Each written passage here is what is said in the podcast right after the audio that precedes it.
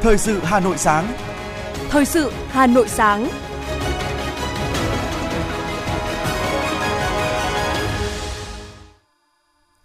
Xin kính chào quý vị và các bạn. Xin mời quý vị và các bạn cùng theo dõi chương trình Thời sự sáng ngày hôm nay, thứ tư, ngày 29 tháng 3 năm 2023. Chương trình có những nội dung chính sau đây. Ban Kinh tế Ngân sách Hội đồng Nhân dân thành phố làm việc với huyện Gia Lâm. Khởi động tuyến du lịch vàng, hai quốc gia, 6 điểm đến của Trung Quốc và Việt Nam. Nhiều học sinh trường tiểu học Kim Giang, quận Thanh Xuân nghi bị ngộ độc sau khi đi tham quan. Phần tin thế giới có những sự kiện nổi bật. Belarus giải thích lý do để Nga triển khai vũ khí hạt nhân chiến thuật trên lãnh thổ. Walt Disney bắt đầu sa thải 7.000 nhân viên. Sau đây là nội dung chi tiết.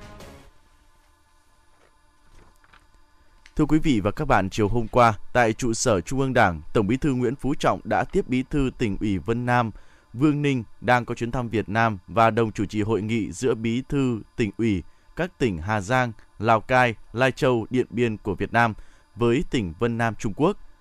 Nêu đậm về truyền thống hữu nghị tương trợ lẫn nhau giữa hai đảng, hai nước và nhân dân hai nước, trong đó Vân Nam là một trong những địa phương của Trung Quốc ghi dấu nhiều những hoạt động cách mạng của Chủ tịch Hồ Chí Minh – Tổng Bí thư Nguyễn Phú Trọng trân trọng sự giúp đỡ của nhân dân Trung Quốc, trong đó có nhân dân tỉnh Vân Nam qua các thời kỳ. Đánh giá cao sự phát triển tích cực trên nhiều mặt trong quan hệ song phương, Tổng Bí thư Nguyễn Phú Trọng hoan nghênh các tỉnh Hà Giang, Lào Cai, Lai Châu, Điện Biên đã phối hợp với tỉnh Vân Nam tổ chức thành công hội nghị lần thứ ba giữa các bí thư tỉnh ủy. Tổng Bí thư Nguyễn Phú Trọng mong muốn tỉnh Vân Nam và các địa phương biên giới Việt Nam là tiên phong trong thực hiện nhận thức chung giữa lãnh đạo cấp cao, tiếp tục quán triệt về tình hữu nghị và tầm quan trọng của quan hệ Việt Trung, cụ thể hóa tuyên bố chung đạt được trong chuyến thăm chính thức Trung Quốc vừa qua, góp phần thúc đẩy quan hệ hợp tác hữu nghị truyền thống giữa hai đảng, hai nước. Ông Vương Ninh bày tỏ nhất trí cao và sẽ tiếp thu các kiến định ý kiến định hướng quan trọng của Tổng Bí thư Nguyễn Phú Trọng về tăng cường quan hệ hợp tác giữa các địa phương biên giới hai nước. Bí thư tỉnh Vân Nam bày tỏ ấn tượng sâu sắc trước những thành tựu phát triển kinh tế xã hội mà nhân dân Việt Nam dưới sự lãnh đạo của Đảng Cộng sản Việt Nam, đứng đầu là Tổng Bí thư Nguyễn Phú Trọng đã đạt được trong sự nghiệp đổi mới. Bày tỏ vui mừng trước xu thế phát triển tốt đẹp của quan hệ Việt Nam Trung Quốc dưới sự định hướng của lãnh đạo cao nhất của hai đảng, đặc biệt là ý nghĩa lịch sử của chuyến thăm chính thức Trung Quốc vừa qua của Tổng Bí thư Nguyễn Phú Trọng. Chính phủ luôn ủng hộ tạo điều kiện thuận lợi để các địa phương Việt Nam Trung Quốc phát triển quan hệ là khẳng định của Thủ tướng Phạm Minh Chính tại buổi tiếp bí thư tỉnh ủy tỉnh Vân Nam Trung Quốc Vương Ninh diễn ra chiều tối cùng ngày. Trong không khí hữu nghị chân tình, tin cậy và cởi mở, Thủ tướng Phạm Minh Chính khẳng định tầm quan trọng của quan hệ đối tác hợp tác chiến lược toàn diện Việt Nam Trung Quốc trong chính sách đối ngoại của Việt Nam, bày tỏ vui mừng trước đà phát triển tốt đẹp của quan hệ hai đảng, hai nước đồng thời nhấn mạnh sự cần thiết của việc tiếp tục cụ thể hóa nhận thức chung giữa Tổng Bí thư Nguyễn Phú Trọng và Tổng Bí thư Chủ tịch Trung Quốc Tập Cận Bình về việc đưa quan hệ hai nước bước vào giai đoạn phát triển mới. Nhân dịp này, Thủ tướng trân trọng chúc mừng Trung Quốc tổ chức thành công Đại hội Đảng lần thứ 20 và kỳ họp lưỡng hội, bầu ra ban lãnh đạo mới, đồng thời gửi lời thăm hỏi chúc mừng tới Tổng Bí thư Chủ tịch nước Tập Cận Bình, Thủ tướng Lý Cường, Ủy viên trưởng Nhân đại toàn quốc Triệu Lạc Tế, Chủ tịch Chính hiệp Vương Hộ Ninh. Thủ tướng khẳng định chính phủ luôn ủng hộ tạo điều kiện thuận lợi để các địa phương hai nước phát triển quan hệ. Thời gian tới, Thủ tướng đề nghị tỉnh biên giới Vân Nam và các tỉnh biên giới phía Việt Nam tăng cường hợp tác chia sẻ kinh nghiệm. Thủ tướng cũng đề nghị hai bên tăng cường kết nối giao thông, tạo điều kiện thông thương hàng hóa xuất nhập khẩu thuận lợi hơn nữa, thúc đẩy khu vực thương mại biên giới, đồng thời phối hợp chặt chẽ trong công tác quản lý, bảo vệ biên giới theo ba văn kiện pháp lý về biên giới trên đất liền Việt Nam Trung Quốc cùng xây dựng đường biên giới hòa bình, hữu nghị, hợp tác và phát triển. Nhân dịp này, tối qua, Sở Du lịch thành phố Hà Nội phối hợp với Sở Du lịch các địa phương Lào Cai, Quảng Ninh, Hải Phòng cùng với Châu Hồng Hà, tỉnh Vân Nam, Trung Quốc tổ chức hội nghị xúc tiến khởi động tuyến du lịch vàng hai quốc gia 6 điểm đến của Trung Quốc và Việt Nam bao gồm Côn Minh, Châu Hồng Hà Trung Quốc, Lào Cai, Hà Nội, Hải Phòng, Quảng Ninh Việt Nam. Đây là hoạt động mang tính biểu tượng cho sự kết nối trở lại của thị trường du lịch Trung Quốc và Việt Nam sau hơn 2 năm bị gián đoạn do dịch. Việc khởi động tuyến du lịch vàng hai quốc gia 6 điểm đến của Trung Quốc và Việt Nam là cơ hội thuận lợi để phát triển du lịch hai quốc gia. Sự tham dự của lãnh đạo Châu Hồng Hà, Đại sứ quán Trung Quốc tại Việt Nam, Tổng cục Du lịch Việt Nam và đại diện các địa phương, điểm đến của hai nước đã thể hiện sự quan tâm đặc biệt này. Tại hội nghị, gần 300 doanh nghiệp trong lĩnh vực du lịch của hai nước đã trao đổi thông tin và kết nối hợp tác cùng xây dựng các điều kiện tốt nhất về cơ sở vật chất, sản phẩm và nguồn lực để sớm triển khai chương trình đưa đón khách du lịch hai chiều.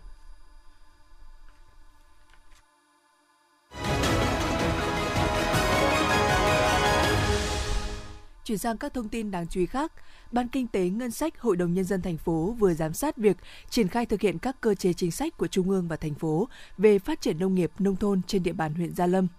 Cùng với tập trung đầu tư phát triển kinh tế toàn diện, Gia Lâm đã quan tâm ưu tiên đầu tư phát triển nông nghiệp theo hướng sản xuất hàng hóa đem lại hiệu quả cao, giảm dần diện tích trồng lúa sang trồng cây cảnh, cây ăn quả.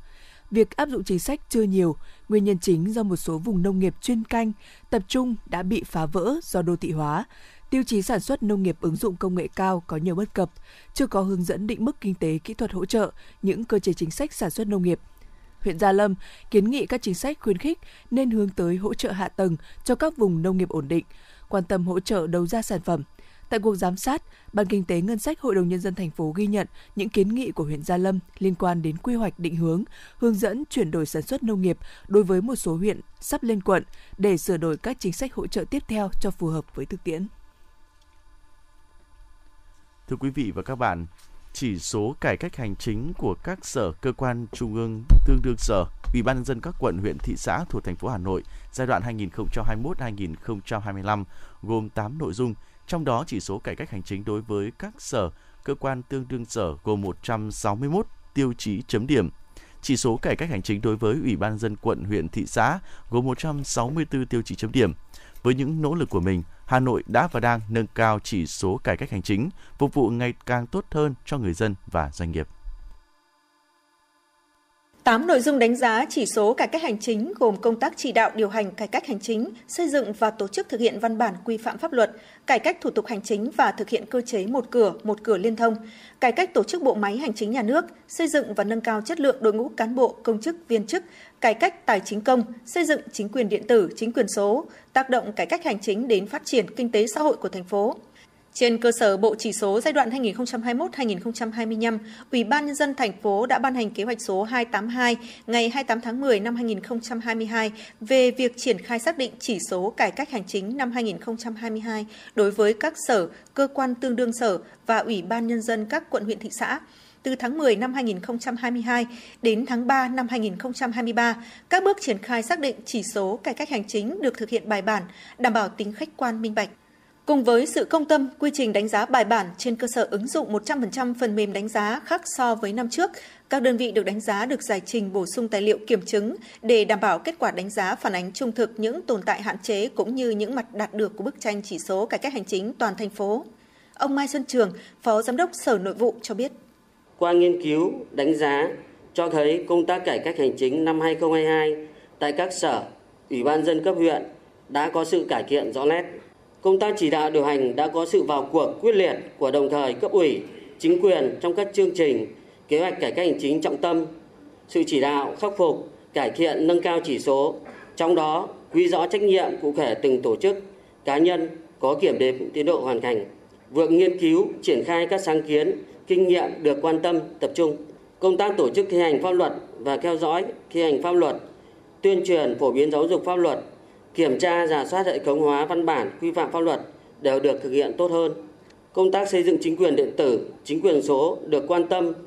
Theo Chủ tịch Ủy ban nhân dân thành phố Hà Nội Trần Sĩ Thanh, nhìn lại năm 2022, các đơn vị có thành tích xuất sắc, tiến bộ vượt bậc về cải cách hành chính đã được tôn vinh, cần tiếp tục cố gắng, không được hài lòng. Các đơn vị chưa được tôn vinh cần phải nỗ lực, còn rất nhiều cơ hội để phát triển. Chủ tịch Ủy ban dân thành phố khẳng định từ chủ trương chung của Đảng, Quốc hội, Chính phủ cùng với cả nước, Hà Nội đã có bước tiến dài về cải cách hành chính, ngày càng phục vụ tốt hơn cho người dân và doanh nghiệp. Qua đó, chỉ số tăng trưởng, thu hút đầu tư, sự hài lòng của người dân đã tăng lên. Chủ tịch Ủy ban dân thành phố Hà Nội Trần Sĩ Thanh nêu rõ. Đây là cái khối à, về gọi là điều tra xã hội học của cái khối quận huyện nghiêm trung bình ấy, của khối quận huyện hình như là có sự biến đổi nhiều hơn so với khối sở ngành có ta tiến bộ không có nhưng mà cái khối quân huyện thì thì nhiều hơn thì cũng cũng đặt ra một câu hỏi ờ, mong các đồng chí lãnh lãnh đạo các sở phải nghiêm túc xem thêm Thực ra tiếp xúc với dân thì quận huyện nhiều hơn chứ. Còn ờ, với sở ngành thì cũng có dân nhưng mà cũng không phải nhiều lắm, khối lượng không phải nhiều lắm. Chủ yếu là doanh nghiệp thì thủ tục nội bộ thôi. Nhưng mà cái, cái gọi là điều tra dọc thì chúng ta lại cái độ độ độ biến động không nhiều. Thì các đồng chí ờ, cũng phải suy nghĩ thêm để chúng ta tiếp tục ờ, cải cách hơn trong cái năm 2013.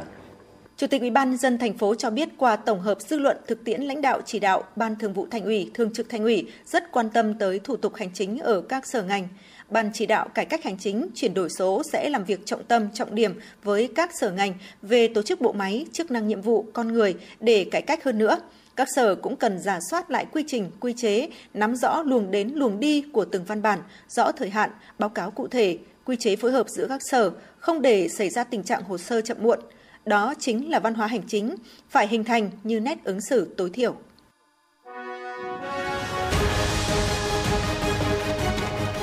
Thời sự Hà Nội, nhanh, chính xác, tương tác cao. Thời sự Hà Nội, nhanh, chính xác, tương tác cao.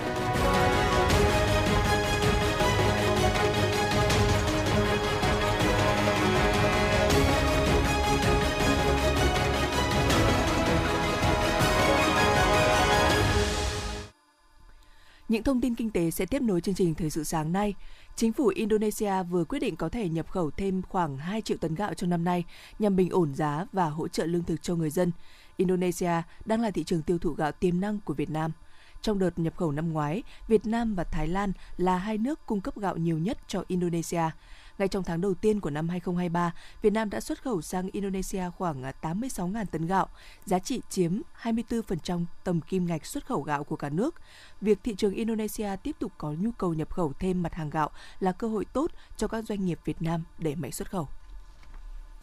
Tổng cục trưởng Tổng cục Quản lý thị trường vừa ký công văn về việc kiểm tra xử lý vi phạm chất lượng trong kinh doanh xăng dầu. Cụ thể, công văn của Tổng cục Quản lý thị trường nêu rõ, hiện nay trước tình hình buôn lậu gian lận thương mại mặt hàng xăng dầu còn diễn biến phức tạp, trong đó có hiện tượng nhiều đối tượng lợi dụng việc nguồn cung xăng dầu bị đứt gãy cục bộ tại một số thời điểm trên địa bàn các tỉnh thành phố để kinh doanh xăng dầu giả kém chất lượng. Nhằm giữ ổn định thị trường, bảo vệ quyền lợi người tiêu dùng, các doanh nghiệp kinh doanh chân chính, Tổng cục Quản lý thị trường đề nghị Cục Quản lý thị trường các tỉnh thành phố tiếp tục thực hiện nghiêm chỉ đạo của Chính phủ, Thủ tướng Chính phủ, Ban chỉ đạo 389 quốc gia và Bộ trưởng Bộ Công Thương về việc tăng cường giám sát kiểm tra, xử lý vi phạm trong kinh doanh xăng dầu. Ngoài ra, các cục quản lý thị trường các tỉnh địa phương cần tăng cường quản lý địa bàn, chủ động kiểm tra đột xuất khi phát hiện dấu hiệu hoặc vi phạm hành chính trong lĩnh vực sản xuất kinh doanh xăng dầu. Theo thống kê của Bộ Tài nguyên và Môi trường, tính đến ngày 27 tháng 3 đã có hơn 9 triệu lượt ý kiến của các cơ quan tổ chức, cá nhân góp ý dự thảo luật đất đai sửa đổi, tập trung vào nhiều nội dung như quy hoạch, kế hoạch sử dụng đất, cơ chế chính sách tài chính đất đai, giá đất, thu hồi đất, bồi thường, hỗ trợ và tái định cư. Ông Đào Trung Chính là Cục trưởng Cục Quy hoạch và Phát triển Tài nguyên đất của Bộ Tài nguyên và Môi trường, Tổ trưởng Tổ biên tập luật đất đai sửa đổi nhấn mạnh các nội dung góp ý của nhân dân sẽ được tiếp thu làm rõ để sớm hoàn thiện dự thảo luật đảm bảo khả thi. Tới đến ngày 28 tháng 3, khoảng 200 cơ sở đào tạo đại học trên cả nước đã công bố đề án tuyển sinh đại học năm 2023, trong đó thông báo rõ phương thức xét tuyển. Đáng chú ý trong số này thì có tới hơn 460 trường xét học bạ để tuyển sinh. Theo thống kê của Bộ Giáo dục và Đào tạo, cả nước hiện có 330 cơ sở đào tạo trong kỳ tuyển sinh năm 2022. Trong số gần 20 phương thức xét tuyển được áp dụng, phương thức xét tuyển bằng sử dụng kết quả kỳ thi tốt nghiệp trung học phổ thông được hầu hết các trường sử dụng để tuyển sinh đại học. Đây cũng là phương thức xét tuyển có tỷ lệ thí sinh nhập học cao nhất với gần 48%. Thí sinh lưu ý thông tin này để chủ động trong học tập cũng như có phương án đăng ký nguyện vọng xét tuyển đúng quy định, bảo đảm cơ hội trúng tuyển cao nhất.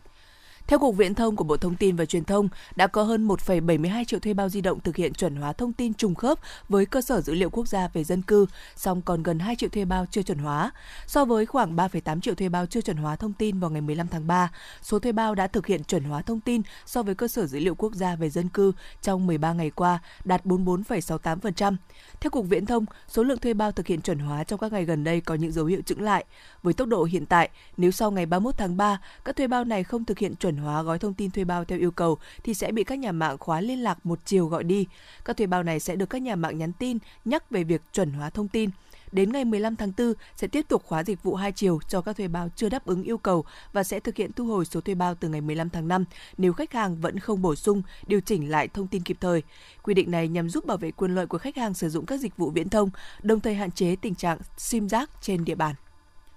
Liên quan đến vụ việc nhiều học sinh trường tiểu học Kim Giang, quận Thanh Xuân nghi bị ngộ độc sau khi đi tham quan tối hôm qua, xác nhận vụ việc, ông Phạm Gia Hữu, trưởng phòng giáo dục và đào tạo quận Thanh Xuân cho biết, hiện các bệnh viện đang tập trung xét nghiệm tìm nguyên nhân, đồng thời tích cực điều trị sức khỏe cho học sinh.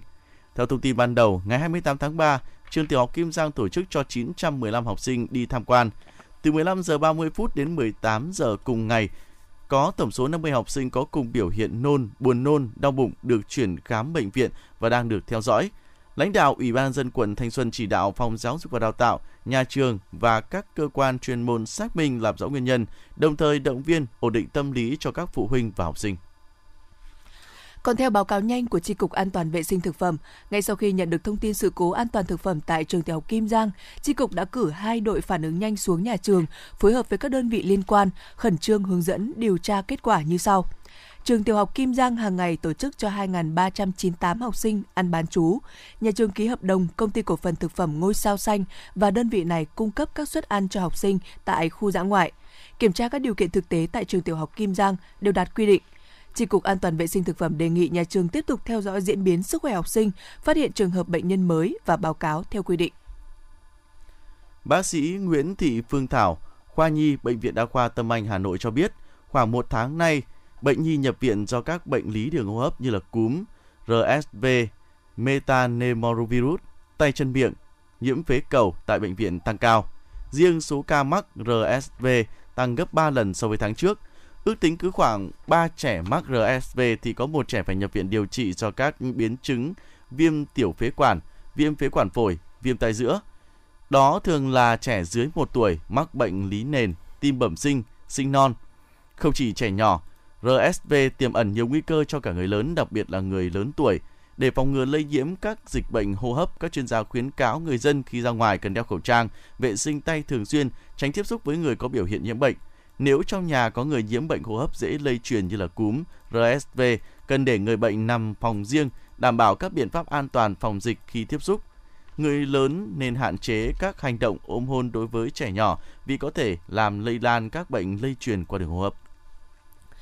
Trong 3 tháng đầu năm nay, Thanh tra Giao thông đã lập biên bản xử phạt hành chính hơn 12,5 tỷ đồng đối với hơn 3.700 trường hợp vi phạm các quy định về giao thông vận tải. Trọng lĩnh vực vận tải hành khách, lực lượng Thanh tra Sở Giao thông Vận tải Hà Nội đã lập biên bản vi phạm hành chính gần 1.300 trường hợp, tương đương số tiền xử phạt vi phạm hành chính hơn 2,7 tỷ đồng, tạm giữ 11 các phương tiện, tước quyền sử dụng giấy phép lái xe có thời hạn 172 trường hợp. Đối với công tác kiểm tra, xử lý vi phạm trong lĩnh vực quản lý trật tự đô thị, lực lượng chức năng cũng đã lập biên bản vi phạm hành chính 920 trường hợp, tương đương số tiền xử phạt vi phạm hành chính gần 2 tỷ 720 triệu đồng. Thưa quý vị và các bạn, với tinh thần cầu thị tiếp thu những ý kiến nguyện vọng chính đáng của người dân doanh nghiệp và các chuyên gia, Bộ Giao thông Vận tải đã nghiên cứu ban hành thông tư số 02/2023 sửa đổi bổ sung một số điều của thông tư 16. 2021 về lĩnh vực đăng kiểm xe cơ giới. Đây là một thông tư được coi là thần tốc khi vừa ký hôm trước đã có hiệu lực ngay vào ngày hôm sau. Phóng viên Ngọc Ánh đã ghi nhận ý kiến của người dân và chuyên gia về những quy định mới này. Anh Nguyễn Hoàng Hiệp ở phường Xuân La, quận Tây Hồ, Hà Nội đang sử dụng chiếc xe Kia Morning sản xuất năm 2011. Theo quy định trước đây, hết năm nay, tức là sau 12 năm, xe của anh sẽ phải đi đăng kiểm 6 tháng một lần. Với quy định mới từ thông tư 02 của Bộ Giao thông Vận tải, xe của anh sẽ được đăng kiểm mỗi năm một lần đến 8 năm nữa. Anh Hiệp cho biết. Mình là người dân, mình cảm thấy là rất là vui. Bởi vì ngay cái con xe của mình ấy mình thấy thực ra là mình chạy à, gia đình. Thực ra là nó hơn 12 năm nhưng mà thực ra số km của mình còn chưa được 8 vạn. Tức là như mình nghe được cái thì ngay bên nước ngoài họ vẫn tính theo số km mà. Nhưng mà tính theo số km ở Việt Nam thì rất khó kiểm soát rồi. Thế là lần này thì à, bên à, cục đăng kiểm ra một cái chính sách như vậy thì rất là hay là con xe của mình thì lại đó thì đang bình thường là nó phải 6 tháng đăng kiểm ờ, một lần thì bây giờ là 12 tháng thì nói chung là rất là tuyệt vời. Còn anh Đặng Văn Bình ở phường Yên Nghĩa, quận Hà Đông, Hà Nội thì cho biết xe của anh đã sử dụng được hơn 6 năm và sắp đến hạn đăng kiểm. Theo quy định mới của thông tư 02, thời gian sản xuất đến 7 năm thì chu kỳ tăng từ 18 lên 24 tháng sẽ giảm thời gian và chi phí đáng kể cho người dân. Xe của tôi là xe cá nhân thì cũng không uh, kinh doanh dịch vụ thì tôi thấy cái thông tư này là rất là hợp lý. Tại vì là cái phương tiện cá nhân ấy, thì mình sử dụng đi lại ít. Cái nữa là mình à, bảo hành bảo dưỡng cái phương tiện của mình ấy, thì nó ờ, chỉn chu. Đấy là cái chất lượng à, phương tiện là khá là tốt cho nên kéo dài và đăng kiểm là phù hợp với lại điều kiện phương tiện đường xá ở Việt Nam. Theo ông Bùi Danh Liên, Chủ tịch Hiệp hội Vận tải thành phố Hà Nội, Thông tư 02 của Bộ Giao thông Vận tải ra đời là sự cấp thiết để đáp ứng yêu cầu phát triển của xã hội trong tình hình hiện nay, cũng như đảm bảo quyền lợi của người dân trong lĩnh vực vận tải.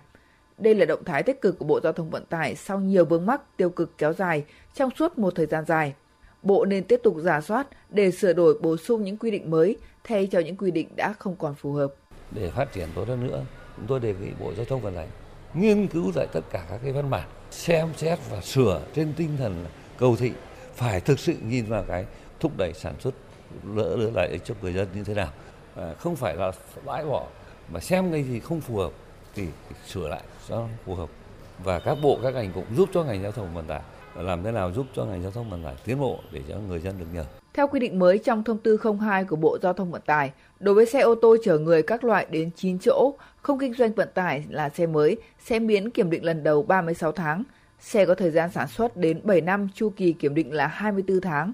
Đối với các xe đã sử dụng từ 7 đến 20 năm là 12 tháng và đối với xe trên 20 năm là 6 tháng. Còn đối với xe ô tô chở người các loại đến 9 chỗ có kinh doanh vận tải cũng sẽ miễn đăng kiểm lần đầu là 24 tháng, thời gian sản xuất đến 5 năm, chu kỳ kiểm định là 12 tháng. Đối với các xe đã sử dụng từ 5 năm trở lên là 6 tháng. Việc bỏ đăng kiểm lần đầu cũng như kéo dài thời gian đối với các xe đã sử dụng không chỉ giúp người dân được hưởng lợi mà quan trọng hơn là giảm áp lực cho các đơn vị đăng kiểm cũng như tạo thuận lợi cho người dân và doanh nghiệp vận tải.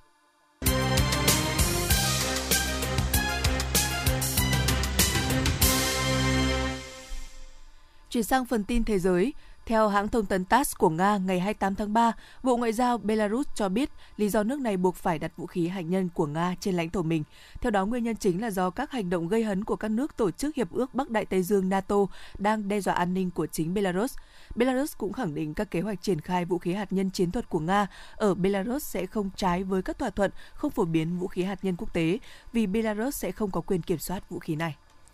Văn phòng công tố liên bang Bỉ thông báo cảnh sát đã bắt giữ 8 người bị tình nghi chuẩn bị tấn công khủng bố tại nước này. Thông báo cho biết các cuộc đột kích đã được tiến hành vào tối ngày 27 tháng 3 nhằm vào các khu dân cư ở thủ đô Bruxelles, thành phố cảng Antwerp và thị trấn biên giới Europen.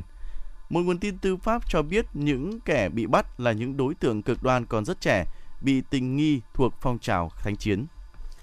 Theo số liệu của cơ quan thống kê Hàn Quốc, nợ của người làm công ăn lương trong độ tuổi 20 tại nước này trong năm 2021 tăng trên 15% so với năm trước, trong khi mức tăng trung bình của tất cả các nhóm tuổi của người lao động là trên 7%.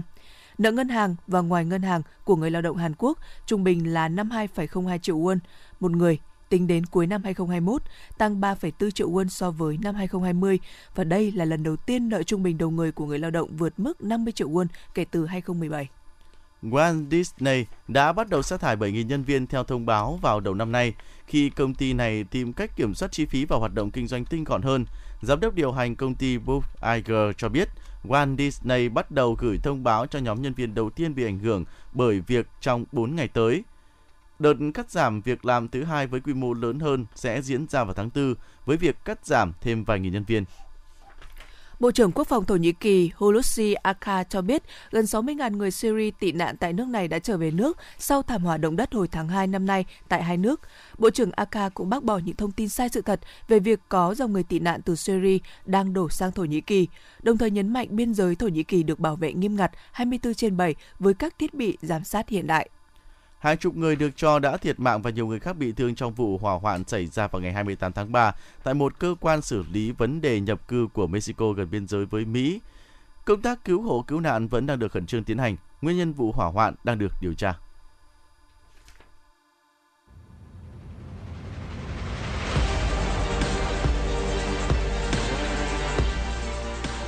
Bản tin thể thao Bản tin thể thao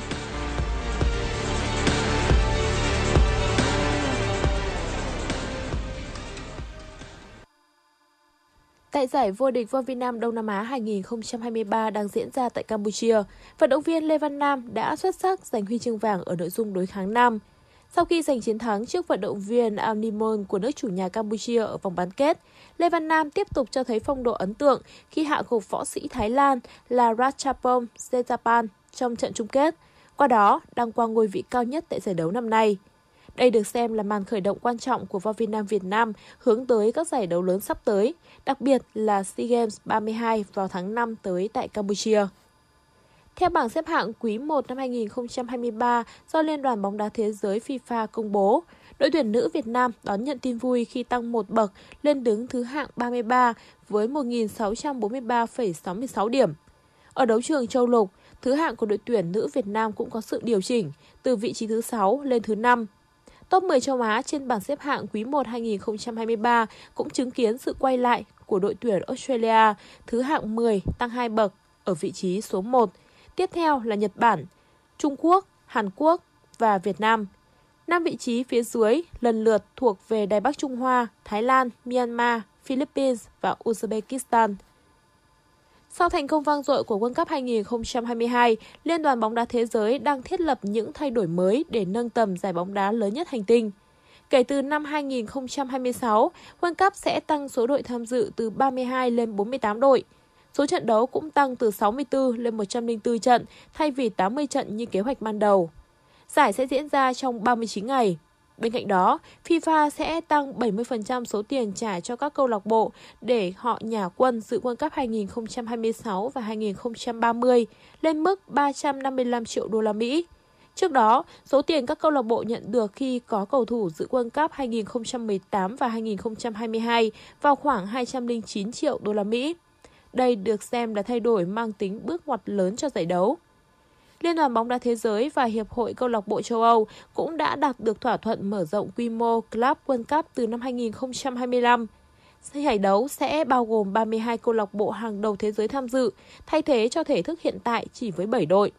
Ở phiên bản mới, FIFA Club World Cup sẽ được tổ chức 4 năm một lần như World Cup.